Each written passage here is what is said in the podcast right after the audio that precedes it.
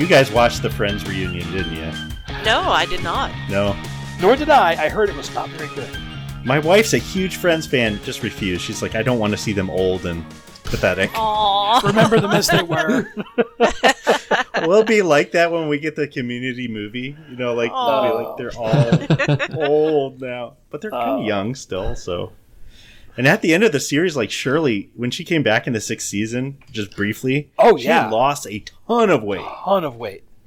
And I was like, dang, girl, you like, I mean, she looked beautiful before, but it was just startling how different she looked. So someday, I really hope that they do come out with the movie, because I would love to do that on the show.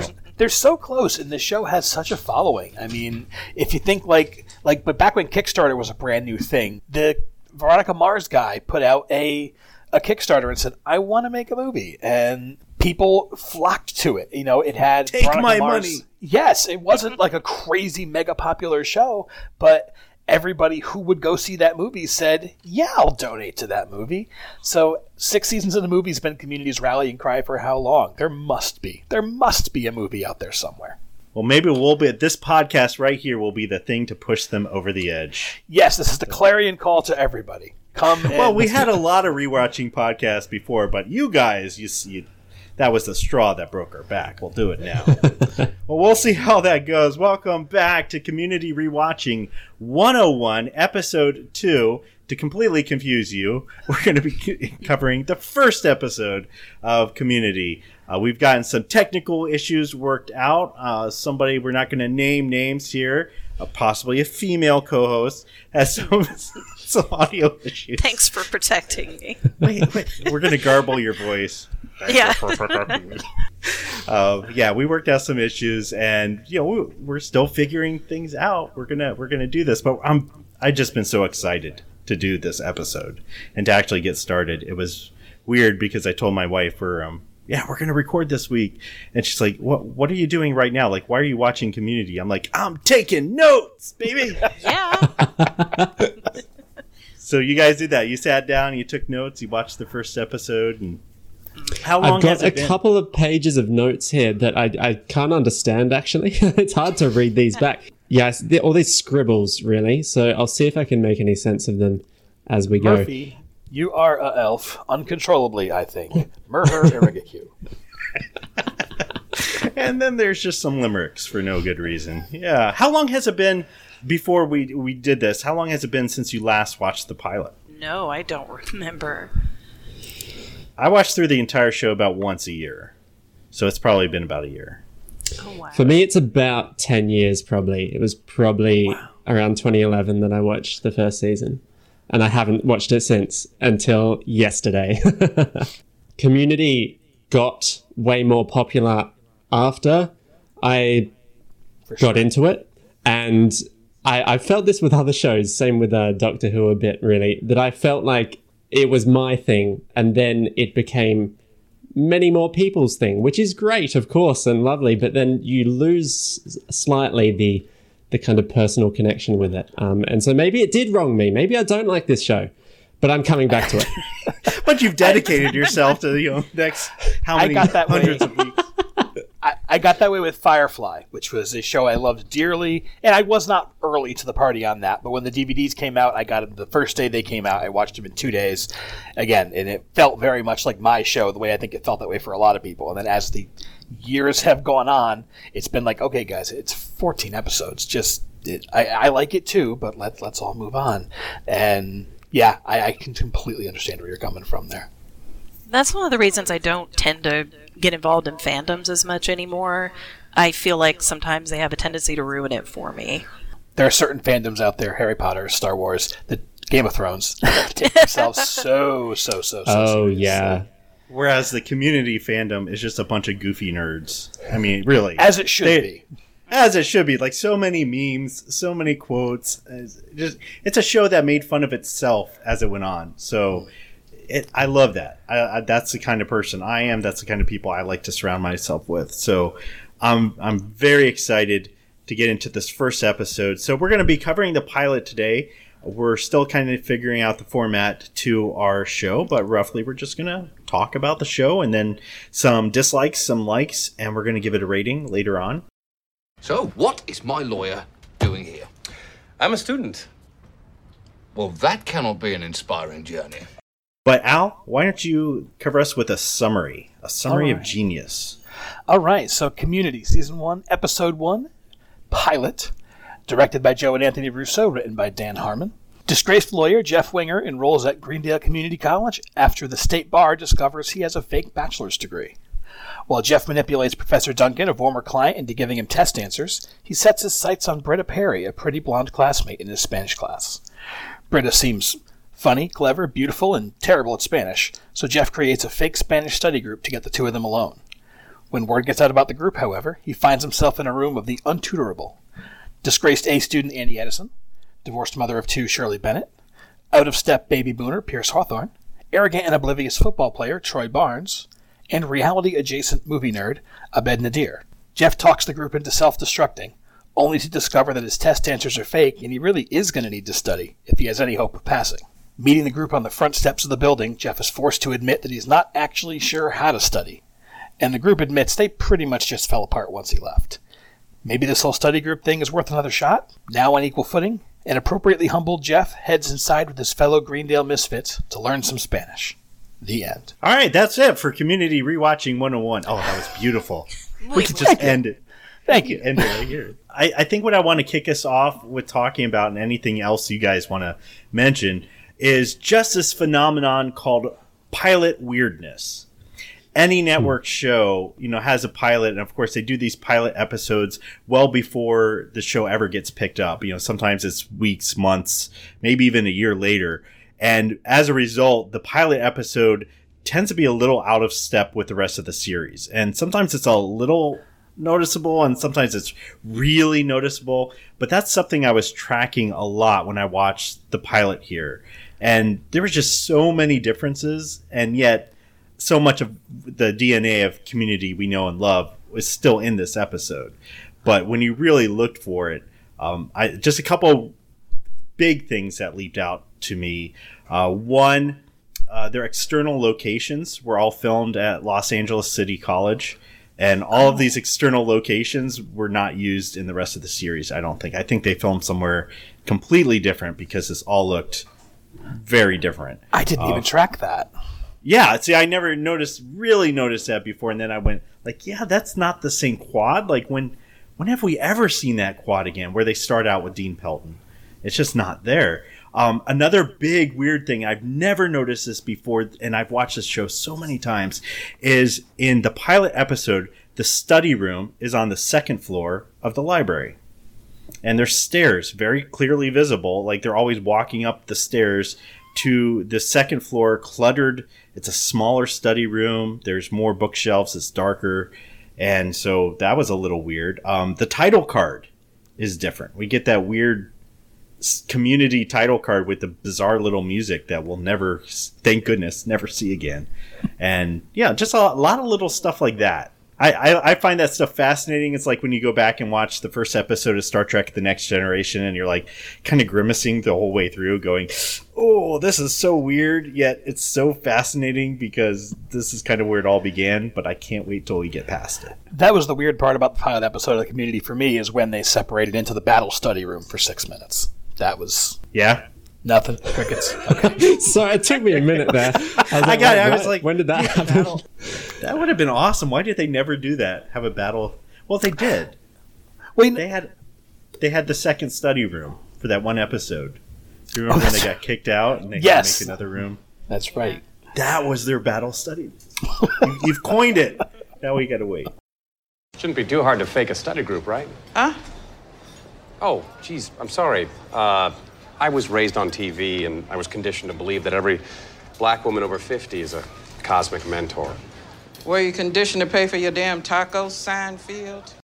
It struck me in the first minute of the episode how, even though, as you say, I agree, there's a kind of a weird feeling, an unsettled kind of dynamic in this episode between all the characters. It hasn't landed yet, but even in the first minute, they know so well that the core of the show is just these, 7 characters, 7 main characters, and introduces them so fast with such great shorthand. The bit where Dean's talking and they all spin around when they hear their description.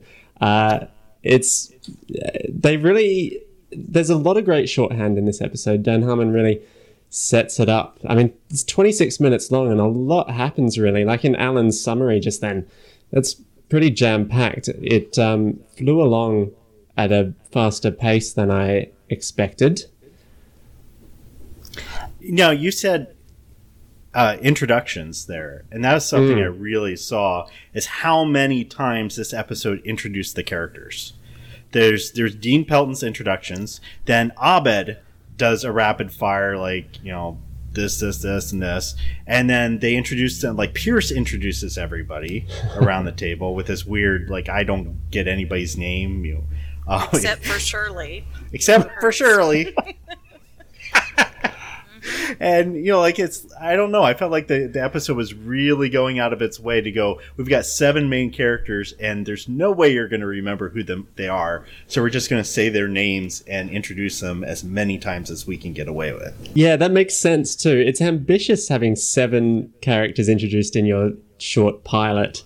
But you really get a sense of all of them in this episode, on not necessarily a deep level, of course. It's all their cliches and stereotypes, but it starts to, you know, tap slightly further than the stereotype, even in this episode, I think. Yeah, did anyone else get a feeling of, like, I don't know, maybe the whole cast came off as a bit unlikable to me anyway in this episode versus how they get to be for me later on? Did anyone else get that? I don't know how to explain. Maybe not unlikable necessarily, but just, I don't know, I couldn't gel with anybody at first, except I really liked Troy, but I still thought he was kind of a jerk, like maybe a high school jock kind of guy, which he luckily doesn't turn out to be quite that.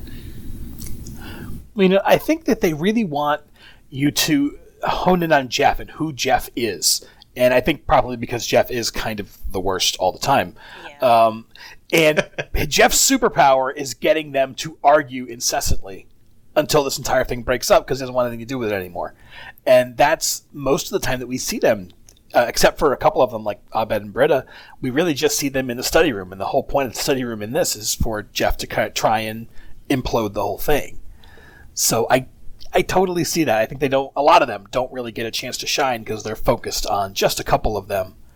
They don't give them enough time.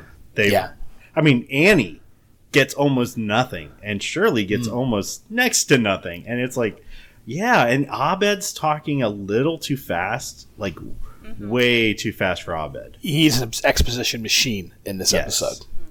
And Britta is the normal one in the group. That seems to be her character. She's like smart and savvy and pretty, and that's it. A little clueless, like just a little bit. And you got that in the cafeteria scene where she thinks Jeff doesn't know Spanish, but then she asks him, and Jeff like fakes it, and she's like, "Okay, thank you. I need help." Like she's not the completely smart girl that she pretends to be. I'm actually a Spanish tutor, board certified. Can you say that in Spanish now? Duermo tarde, español. Una hora más. No rear mi coche. I really need help with Spanish. Yeah, I was willing to bet. I'm Jeff, or Jefe. Yeah, she's got a few knowing looks in this episode as a kind of audience surrogate. Like, I know what's going on. I know this Jeff character, which I don't remember her ever having later in the show when she's more entrenched in her character she becomes. I hate the fact that Jeff wears sport coat and track pants. Oh, thank you. Oh, my God. What was that? It's a blazer and a sweater vest and a collared shirt and black and red Adidas track pants. What on earth is he doing? I don't know what they were trying to say with that outfit, but it was very distracting once you noticed it. I think there was a couple firsts that were really nice to see. Abed had his first cool, although he says it a little differently. Like when he's signing the paper, like with his information, and he's just like, cool. And he does like that. And you're like, like it, there it is, but it's not quite there yet. But there it is. And then he tries to force this whole Breakfast Club thing. With this metaphor, which does not gel, does not land at all, but he mentions it like 3 times. And you're like, oh, okay. But other than Abed giving that Bender speech, which, you know, that's great. He really did a very good job with that.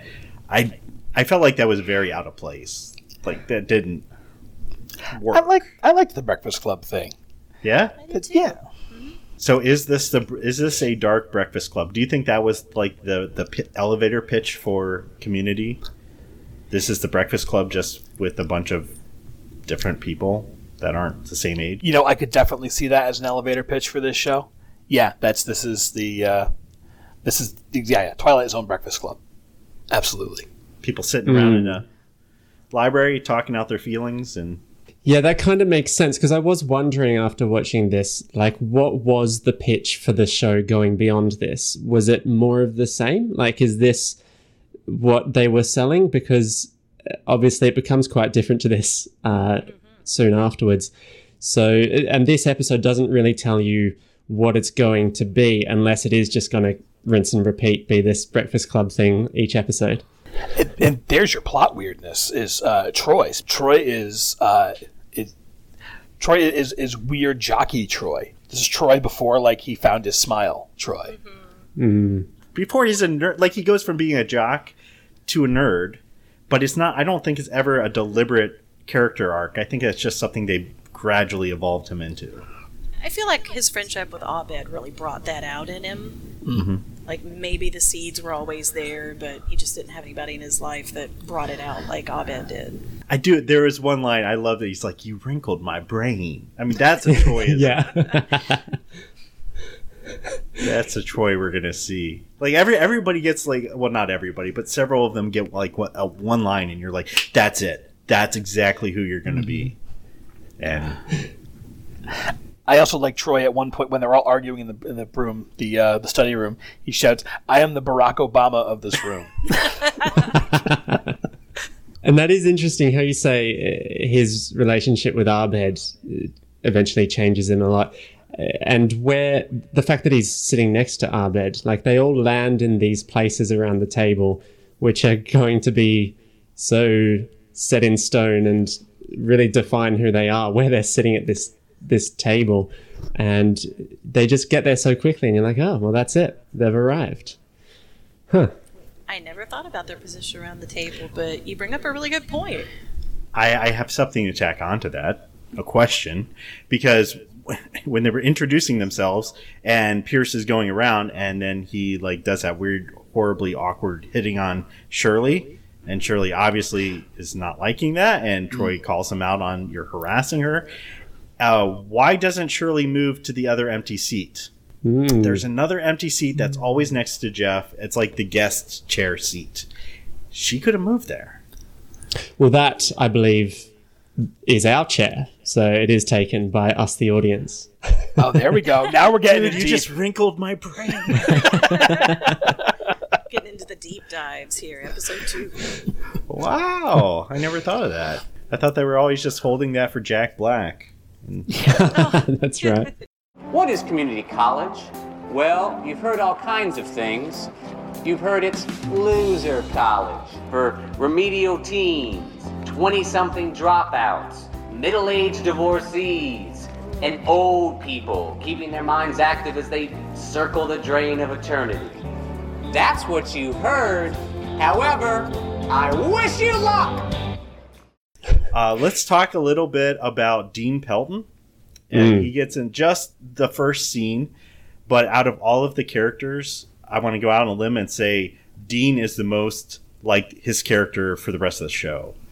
Like he only has a couple lines, but he is so very Dean. Other than, you know, like he's flustered, he gets something wrong, he's got that exuberant energy to him. I was cracking up just like in his few little things. I'm like, yeah, he sounds like Dean Pelton that you will get for the rest of the episode, rest of the show. So. Yeah, he's got the first gag of the show and he nails it. It's really funny. He's got that rap song on his tape. And yeah. He gives a good little Dean speech, but he is very normal. And when I think of the Dean, normal is never the word that springs to mind. So I kept waiting for him. I think, on some level, to break out into a costume or to rip his shirt off to show what's underneath or to pirouette off into something.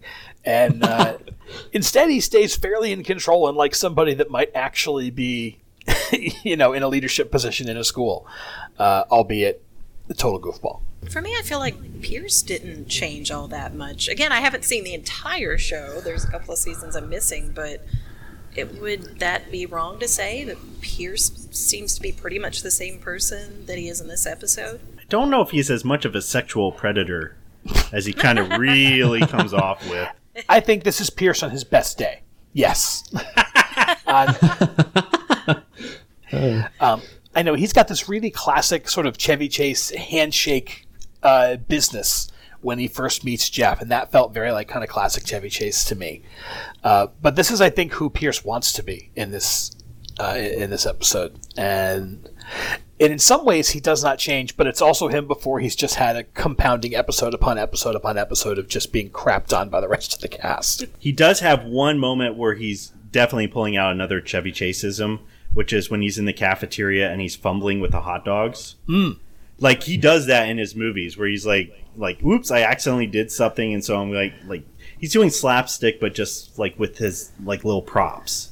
And I've seen that in like movies like Fletch, and I'm like, yeah, that's kind of like his thing. So they must have given him some leeway to like, Chevy Chase, you just do you for a little bit, I guess. This reminds me, one of my outstanding quotes I picked for this episode was at the end where Pierce says, "I like you, Jeffrey. You remind me of myself at your age." And Jeff just says, "I deserve that." That's the best. Yes. And it's like you were saying earlier, Heather, about how I think all these characters are unlikable, except maybe Britta in this episode. They're all the unlikable character from another show or movie. But this show sees them with some sympathy and affection and welcomes them in a way, so that we can get to know them. And it's like the bit with Pierce, where he's talking about how many times has he been divorced? 7? Yeah. And Jeff's just like, well, you keep getting married. Like, it's, which is funny and kind of nice. It's kind of kind. It's like, oh, Pierce is like, yeah, that's true. That's probably the problem with me. It's so it's a really, I like the, and there's a lot of like insult humor throughout this show, but it never feels too harsh. I feel it's got these unlikable characters and kind of insult humor, but it's all still kind of nice always. So another quote unquote character of this episode, and it's very faint, it's very in the background, is Greendale Community College. And we were introduced primarily to the characters, by the way, in the middle of their first week, not on the first day. I don't know why I find that interesting. I kind of do. Like, they've already been to class a couple times. We've never seen their very first day, but they're already like they're forming because they're kind of struggling in Spanish. And we'll get to Spanish next week and another major character. But Greendale, like, they're in this college, and throughout this entire episode, it's kind of brought home that it's not really the best place. It's not really a top-tier Ivy League community college or university. It's kind of very much a community college that's kind of a bit of a joke. You've got a guy peeing outside a window. You've got, you know, Dean Pelton holding a microphone to bells on his, because they don't have bells on this campus, so he has to use his boombox to emulate bells. And there's like a couple other like just little. Oh, my favorite part, the old guy on the track team. Like, oh yeah, that's their track team. Older than the game of poker. Yes. Yeah. I think they have another episode where they have like a pregnant lady running their track team. That's Greendale. Like, they really lean into the underdog, dorky, like completely messed up side of Greendale as the series goes on. But it's just like hints. It's little hints of that, and I love this. I love the setting of the show so much, so I'm happy to see that. And just would like to point out the opening title. At the very beginning, we get the subtitle Greendale Community College, 3 blocks from your home, which I don't really know. That's just quite cute, I suppose. I thought so too. Welcoming us in. Yeah, it's cute and welcoming and a little sad. Yeah. Yeah. Just a twinge of sadness. Justin, when you talked about the bells thing, that for some reason this is just now hitting me. I mean, why would you have bells at a college? We didn't have bells at my community college, and I'm pretty sure most wouldn't because your classes are all starting at such different times. Mine did. Oh. My college did. They had a bell tower, and on the hour they would ring. Huh. Mine did too. Okay. Like not as a high school, like your class just let out kind of bells. This was more of a, church bell, clock bells kind of thing. I see. So what we're finding out is that even my community college in Podunk, Kentucky, was actually less sophisticated than Greendale. Well, if you brought a boombox and you put some bells on it, then you'd be but right up there. But we didn't even think to do that. So where are we now? You said it, not us. Uh-huh. Yeah. I'm a fan of self-deprecating humor. We're almost a half an hour into talking about this, and we haven't even brought up like another major character who's in this entire episode, which is Duncan. Duncan, you don't have to play shrink to protect your pride. I accept. You're chicken. Are you trying to use reverse psychology on a psychologist? No, I'm just using regular psychology on a spineless British twig. I'm a professor. You can't talk to me that way. A 6-year-old girl could talk to you that way. Yes, because that would be adorable. No, because you're a 5-year-old girl and there's a pecking order. In a way, Duncan and Jeff are kind of the core of, like, the major conflict of the episode. They're always coming together for scenes. They get more screen time together than I almost think Jeff gets with the rest of the study group. So what do you guys think of Duncan in this first episode? I had totally forgotten that his alcoholism is so clear from the beginning. Like, I don't know how I forgot that, but he tends to have a drink on almost every scene I can remember seeing him in this episode. I was just really distracted by the fact that he's John Oliver. And I know we talked about that a bit last week, but I just, every time I look at him, I go like, he is so cleaned up today compared to where he was, 12 years ago? Yeah, it is distracting. He was a really good catch for the show. Like, he's a comedic force, and he's so funny in all these scenes. And he and Joel McHale, they have a really good chemistry back and forth. You know, like, they're sort of chummy. They sort of have this past legal relationship that they spelled out. And yet there's some bullying. I mean, like, Jeff's definitely trying to bully Duncan, and Duncan is, in his weird passive-aggressive way, pushing back against Jeff and trying to get revenge. And it's really weird and funny. And, like, there's, I don't know, almost every quote that Duncan says I want to include in this episode because it's all really funny stuff. I find their relationship really believable. Not in a sense of, I can see two people in real life behaving that way, because luckily I haven't. But I get... I don't know. I don't know if I'm coming across properly, but I get that. I guess, like you said, their chemistry is so good together. I really believe that they could have that kind of passive-aggressive, but sort of kind of friendly relationship, but definitely using. There's a lot of using on either side. I caught a continuity error. Did you? Yeah, in his office. So they were in Duncan's office a couple times, which I love the fact it's a small, cruddy little office, by the way. That's community college. But do you notice on his walls, he has all these, like, cultural things from around the world, and yet in the second season, he's going to be taking over as the anthropology professor, and he's like, I have no idea what any of this is. Like, that's true. I don't know if it's like a real continuity error, but it's so much like Duncan doesn't know any of this stuff, so... Call it more pilot weirdness. Yeah, and he is. I love that they give him. He feels very real to me as a community college professor, especially a cruddy community college professor, because he's British, which automatically gives him a certain level of respect and esteem at an American college. But he's alcoholic, and he's not very well spoken, and he is clearly, again, easily bullied and talked into things. He's giving out answers. He is, he really is pretty terrible, objectively, at being a good faculty member. So I like you. No, it was Thomas that said it, but just in terms of shorthand, I think they do a really good job of telling you all about this guy in a very short period of time, and you don't get the impression that he's a lot different than a lot of the other professors here. I love America. I love chalupas. I don't know. I love it when he says chalupas, and he's just so gleefully giddy, and I'm like, yeah. I love the bit where he's on the phone trying to disguise himself. It's like, Jeff, this is Duncan. It's great. Do you like his, when they're in the car, when they're in his ridiculously small little car, and he's wearing those, like, 1970s pimp glasses? They're great. What was that?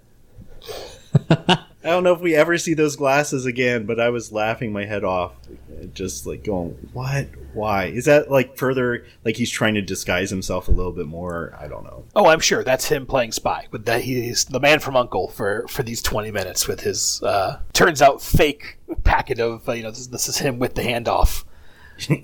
But he also knows it's not the real thing. So will he get caught? Will he make it through? Will he, I am sure in his head this is all very dramatic.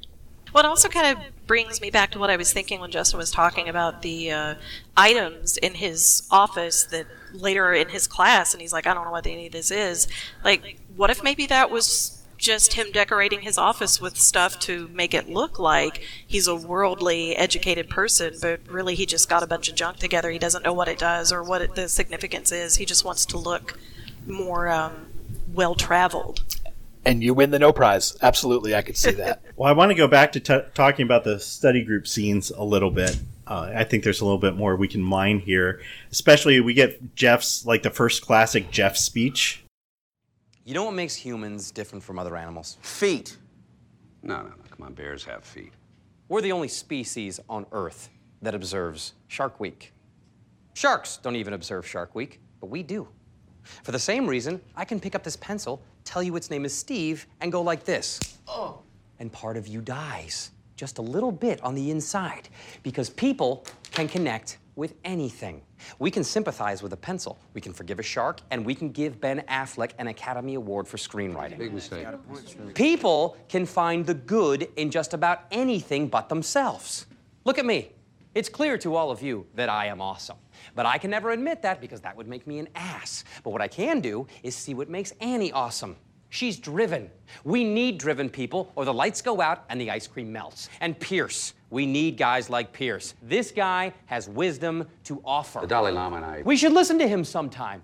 We wouldn't regret it. And Shirley. Shirley has earned our respect. Not as a wife, not as a mother, but as a woman. And don't test her on that, because that thing about the jukebox was way too specific to be improvised. Yeah. And Troy. Who cares if Troy thinks he's all that? Maybe he is. Do you think astronauts go to the moon because they hate oxygen? No, They're trying to impress their high school's prom king. And Abed. Abed's a shaman. You ask him to pass the salt, he gives you a bowl of soup. Because you know what? Soup is better. Abed is better. You are all better than you think you are. You've just stopped being a study group. You've become something unstoppable. I hereby pronounce you a community. Oh, that's nice. Oh, yeah. Where he brings them together and pronounces them a community, right? There's a title drop. They should have waited for the title drop until he said that. Yeah. But he does that, and one of my favorite jokes in the whole episode is like, that's the same reason I can tell you this pencil's name is Steve, and it'll break your heart when I like snap it in half, and he snaps it, and everybody does that. But what I've never noticed before is Abed takes the pencil and then tapes it back together. In the background. No. Yes. Go back and watch. Just really quickly, like you see him fiddling with the pencil, and then he holds it up and he's taped it back together because he's trying to save Steve. So let me ask you then, first, that's awesome. But second, is that like Abed or not, given that we know more and more and more about this character than the pilot does? I think it is. Yeah. Wanting to create order, and I mean, he is a empathetic person. And he likes to buy into things that other people say that are really geeky and weird and fun. Mm-hmm. I don't know. Why would you think not, Al? I would think because he often has a hard time processing emotions. He has a hard time relating on what seems like that level to, to people, or understanding how he is supposed to be feeling in a given moment. He seems to have real struggles with that. I think once it's made apparent to him where he went wrong and why, I think then he really gets it. Like, not to get us off track of this episode, but that episode where the Mean Girls type of thing, where there's the cliquey mean group, and then there's him with Britta and Shirley and Annie, sorry. I do that every time. But, they kind of become the new mean group, and because they've been using his ability to see things immediately about people without emotion and just rattle off things that people don't want to hear. You guys know the episode I'm talking about? Sure. Mm-hmm. And then by the end, he realizes what it's been doing to everyone, so he actually writes destruct codes down for that original clicky group to just waste him with. You know, I really get that he's empathetic. He just needs to figure out, like, once he realizes what's going on and once he's sometimes told directly what the issue is, he can really be empathetic, and he does care. So, I definitely see him taping the pencil back together as a very Abed thing. Okay. That works. I'm not speaking to you ever again, but okay. We have a blood feud now. Well, staying on Abed just for a second, I still feel like this episode had no idea how to deal with whatever mental state he's in. Like, they get a little bit harsh with him, like, especially when Jeff says, well, you've got Asperger's. Yeah. Like, which is not something Jeff would ever say to Abed from this point forward, or any character on that show would really, like, it's very deliberate, it's very pointed, it's very mean, and it really is derogatory toward people suffering from mental conditions. And then there's a couple other mentions, like, you know, where Abed says, you know, somebody else says, you know, like, they said I should check out a condition I have. And then, you know, when everybody's fighting, he's kind of down on the floor holding his head, doing that little Abed, like, yeah, you know, he can't handle it.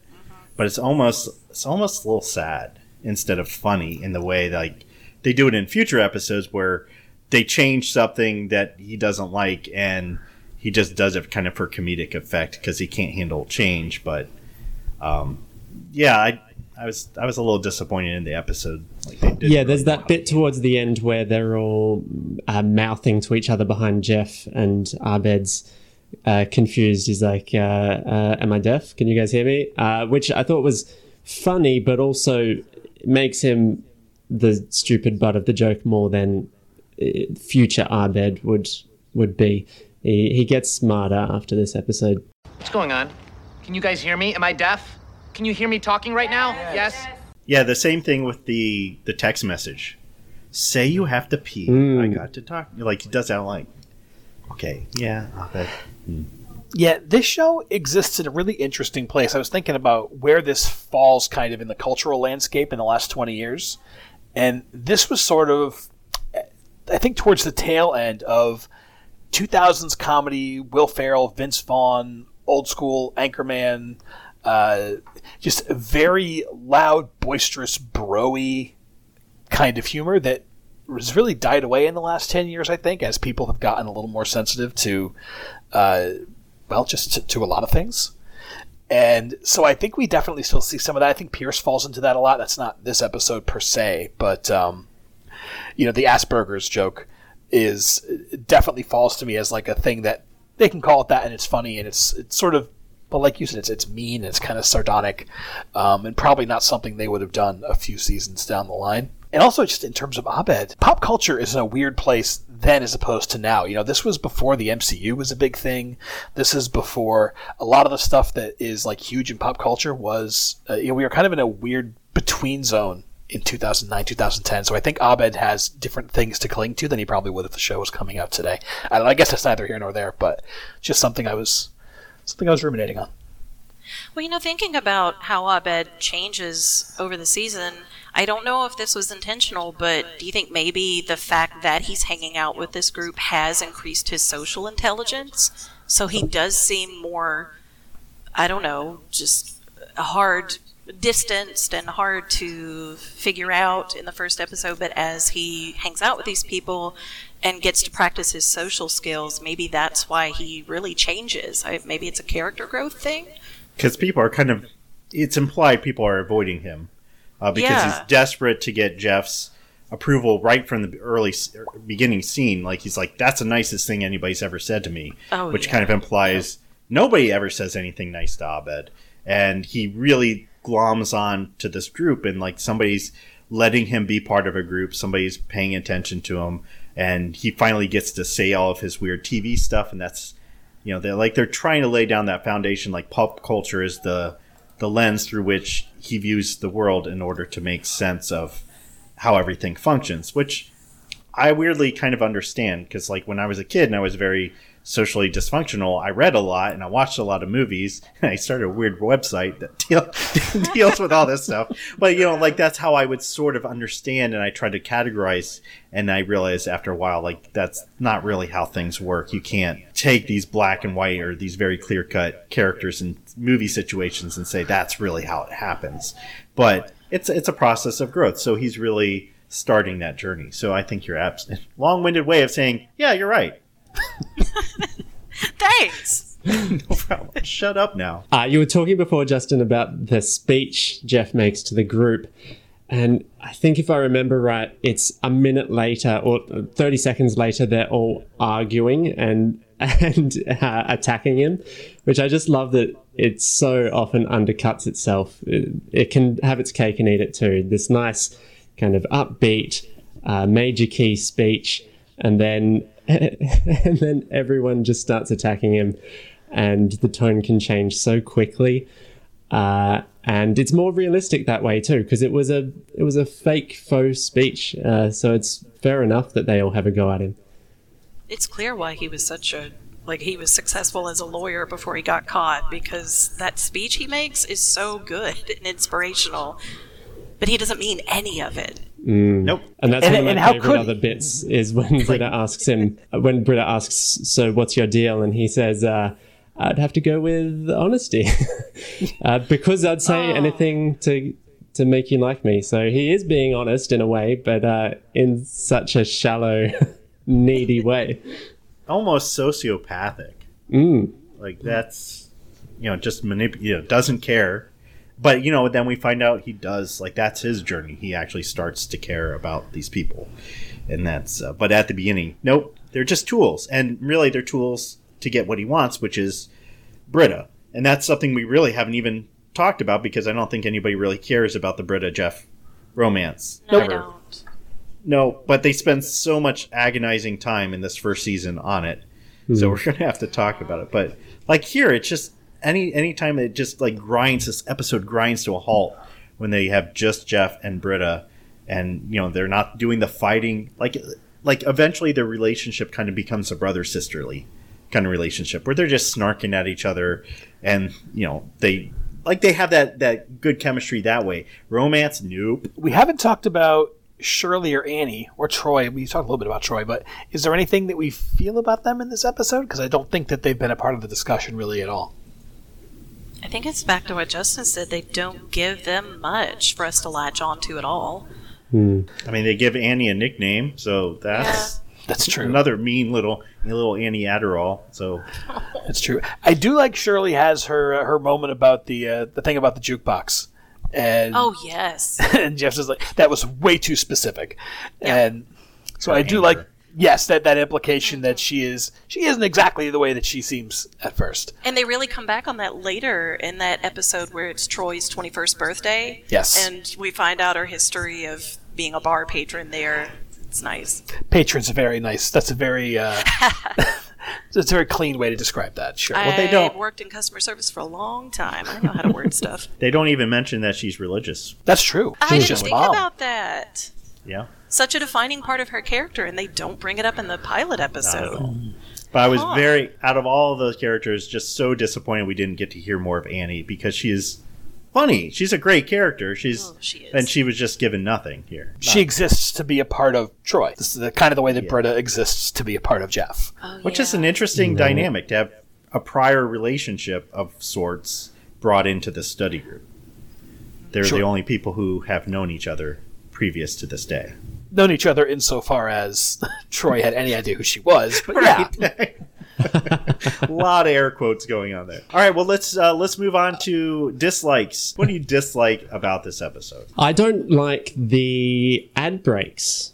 Basically, there are a few moments before the cut to black for an ad break which have some lame one-liners. Usually Jeff. One of them's like, "You're gonna eat those words when you see my new car." Ba-dum-bum. And another one like, "They will be untutorable." da-dun-dunch. And it's like, well, that's not funny, yeah. But you're doing something, I guess, to go to an ad break. I felt like they did way too much telling and not enough showing with their character traits. It was like they're trying to vomit character exposition. You know, like, this is who this person is. This is who this person is. But we didn't really, like, there wasn't enough time to really marinate 7 different people and how each one of them are.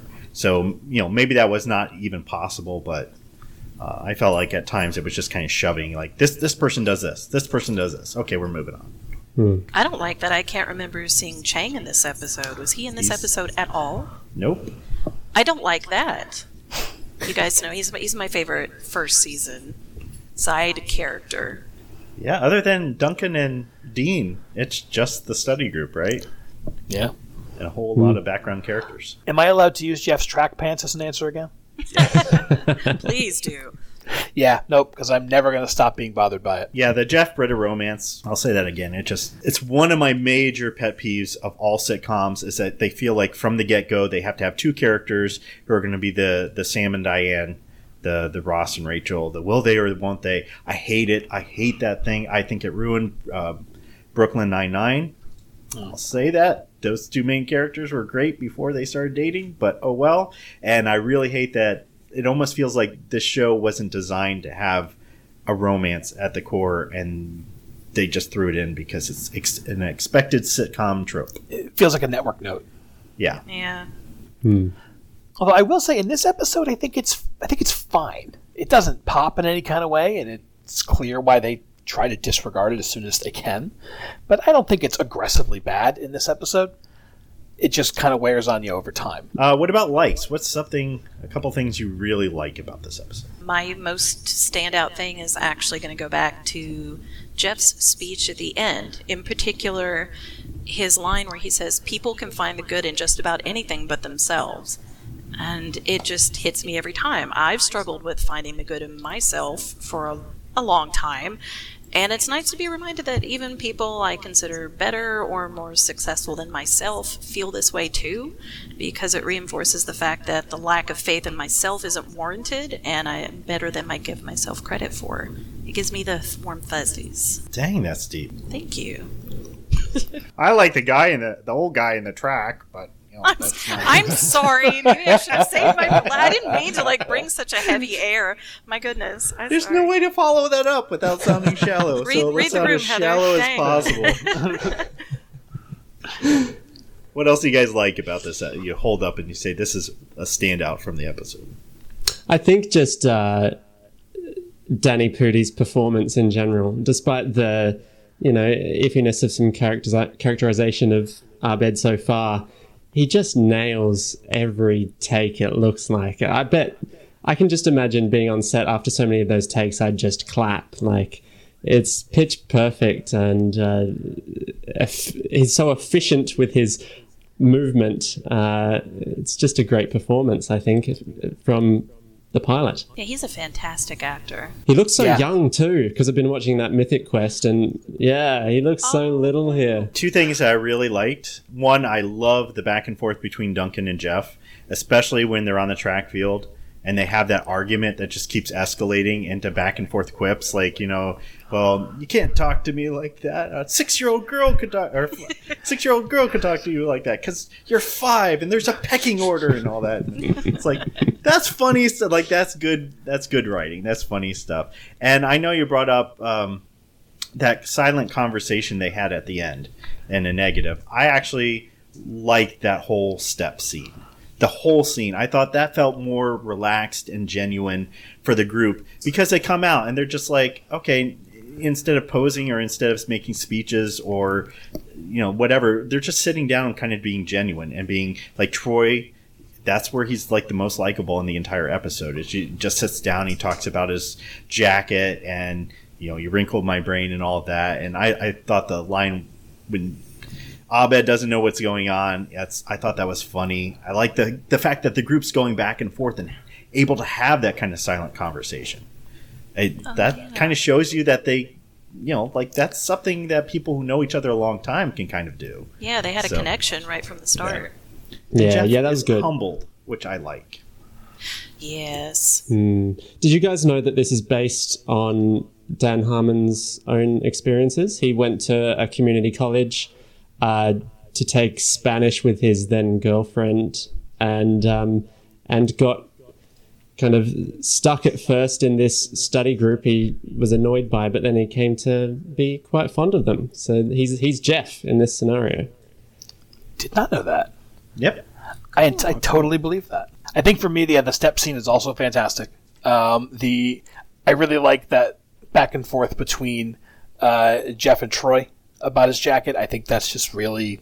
It's very short, but I think it does a lot for the plot, but more than that, I just think it's really... It's a good piece of advice in general that they could have done in a way that would be a little cheesier and a little more saccharine, and I like the way he puts that. I also love the Bender speech. You know what I got for Christmas? It was a banner year at the Bender family. I got a carton of cigarettes. The old man grabbed me and said, "Hey, smoke up, Johnny." "No, Dad, what about you?" Well, that actually was from The Breakfast Club. And the Simple Minds at the end of the episode. That's chef's kiss from me on those. I liked when Jeff was trying to be Spanish and said, "I'm Jeff," or "Jefe." That was great. Which reminds me, I love the line that he says in Spanish, because it's all like stuff that you think he's probably learned from spending the night with a lot of women who speak Spanish, because it's all... Remember when he's trying to prove to Britta that he can speak Spanish, and it's just like, "I am sleepy in Spanish. 1 more hour, please don't key my car." Like, these are all things he's learned to say first thing in the morning. I'm like, oh my gosh, that's such a cute little... I never thought about that. That's cool. That's great. All right, we're going to rate the episode. So here's how it's going to... We're going to call this the report card. And we're going to give each episode a letter grade. Either A, no pluses, no minuses. We're going to keep it easy. I know. It gets... Too much. So A through F, we're not none of this D, E, or this E thing. You know, just A through F. What rating do you give to this episode? And you have to back it up with a quick explanation. So I'll kick us off and save that for the pilot episode here. I'm going to give a C. I think it does the job it needs to do, which is to introduce the school, the main cast, the main characters, set up a little bit of the format of the show, but by far it's not overtly that funny. It doesn't have as many great lines. Like, this show ends up like packing in so many awesome lines and quotes. Like, in comparison to later seasons, it's a very vanilla episode. And so, you know, like, I'll be charitable and I won't give it any lower, but I'm definitely just going to give it a C. I'll go one step up from that. A B minus from me. Can't like give the minuses. Like, minuses don't exist. Minuses don't know what to do.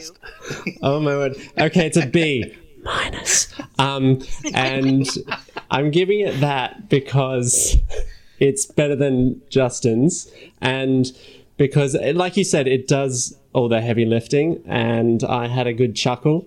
But now I'm regretting giving it a B, actually, because I'm thinking about the minus. Okay, it's a B minus, but next time I'll do your thing. And it's a B minus because it gets a lot better from here. But now I would give it a C, actually. I'm giving it a C. You've turned me around. It's a C. Yeah, the unfortunate thing about recording distant from each other is I can't throw things at you. Right now, just erasers would be coming right at your head. Thomas, I've lost just respect for you for backing down from your B, just so you know. Mine is... Oh my god. I don't know what to do. Mine was going to be a B plus. Okay, I'm going with a B. It's a B for me. Yeah, thanks, Heather. I feel confident. Well, I had to do something after I sucked the air out of the room with my happy moment there earlier. How dare you? I know. I'm the worst. Maybe I'm Britta all along. All right, so what did you land on, Thomas? I don't even know at this point. It's a B for me. It's a B. You're a B. Heather, are you still a B? Or are you... I'm definitely a B. I'm B all the way. Plus. Rainbow Star, whatever your new rating system is. Oh, I like the Rainbow Star. That's nice. Yeah. All right, what about you, Al? All right, I am also going to go for a B. In general, when a pilot for a TV show is a C, I don't go back to it. And this show, although the show gets much better than this, I left the episode. I knew who the characters were. I liked the relationships. I thought it was funny. I liked the premise. It's got some good lines. I'm okay with a solid B because I definitely went ahead and pressed play on the next episode. Same. All right. Yeah. That's exactly why I was thinking it's a B. Like, it got my interest. It made me want to watch more. It's not perfect. I think a B is comfortable. Yeah, boom, it's a B. We win. Yeah. Oh, you stop. You have no integrity left whatsoever at this point. Come on, Justin. Conform. we can say it averages out to a B. I'm not going to move. I think it's still a C, but I agree with you. It definitely, I was a little bit perturbed that I had to stop watching. I wanted to keep going. Like, I wanted to, why can't we just do episodes 1 and 2? Because I want to do the next episode so bad. But hey, we'll stop here. We're in a couple more weeks. We're going to get back together and we'll talk about episode 2, which will start to feel a lot more familiar in many ways. And Heather will be just over the moon because Chang will be there. Ooh, can I interrupt with one more thing? I know you're wrapping up, but I can redeem myself for a moment ago. In this episode was the first time Shirley said, "That's nice," as well. And apparently that was not in the script and not even in character. She was just saying it after she thought they'd stopped rolling to Joel McHale. So that's where that comes from. I love it. Huh. And cool. That was the first thing my wife latched onto watching the show, was Shirley going, "That's nice." That became her first favorite thing in the show. All right. Sounds great. Well, thanks for all the extra trivia. And we love, I really liked your different opinions and observations on this episode. It was a good start, and we hope that you guys are enjoying the podcast. Drop us a line and follow us on Twitter at 101 Rewatching. Blame Twitter. I couldn't get any better Twitter handle. That's what we're going with. It's the best Twitter handle in the world, at 101 Rewatching. Tell your friends about this show. Obviously, we got a bit of a campaign ahead of us to spread the word about Community Rewatching 101, but we want to make the best possible show we can for you. So thanks for listening. Thanks for subscribing, and stay tuned, because in 2 weeks we're going to be back, and it just gets better from here. So take care, guys. Thanks for listening. And thanks to my co-hosts, except for Mr. B minus there. He's in the shame corner. He's going to stay there for 2 weeks. It's a B minus though. Is it really?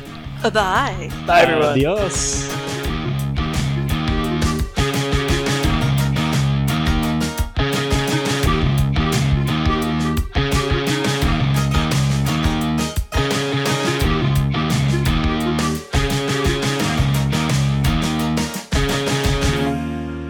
I'll go one step up from that. A B minus from me. Can't like get the minuses. Like, minuses don't exist. No minuses. I can't tell him what to do. Oh my word. Okay, it's a B minus.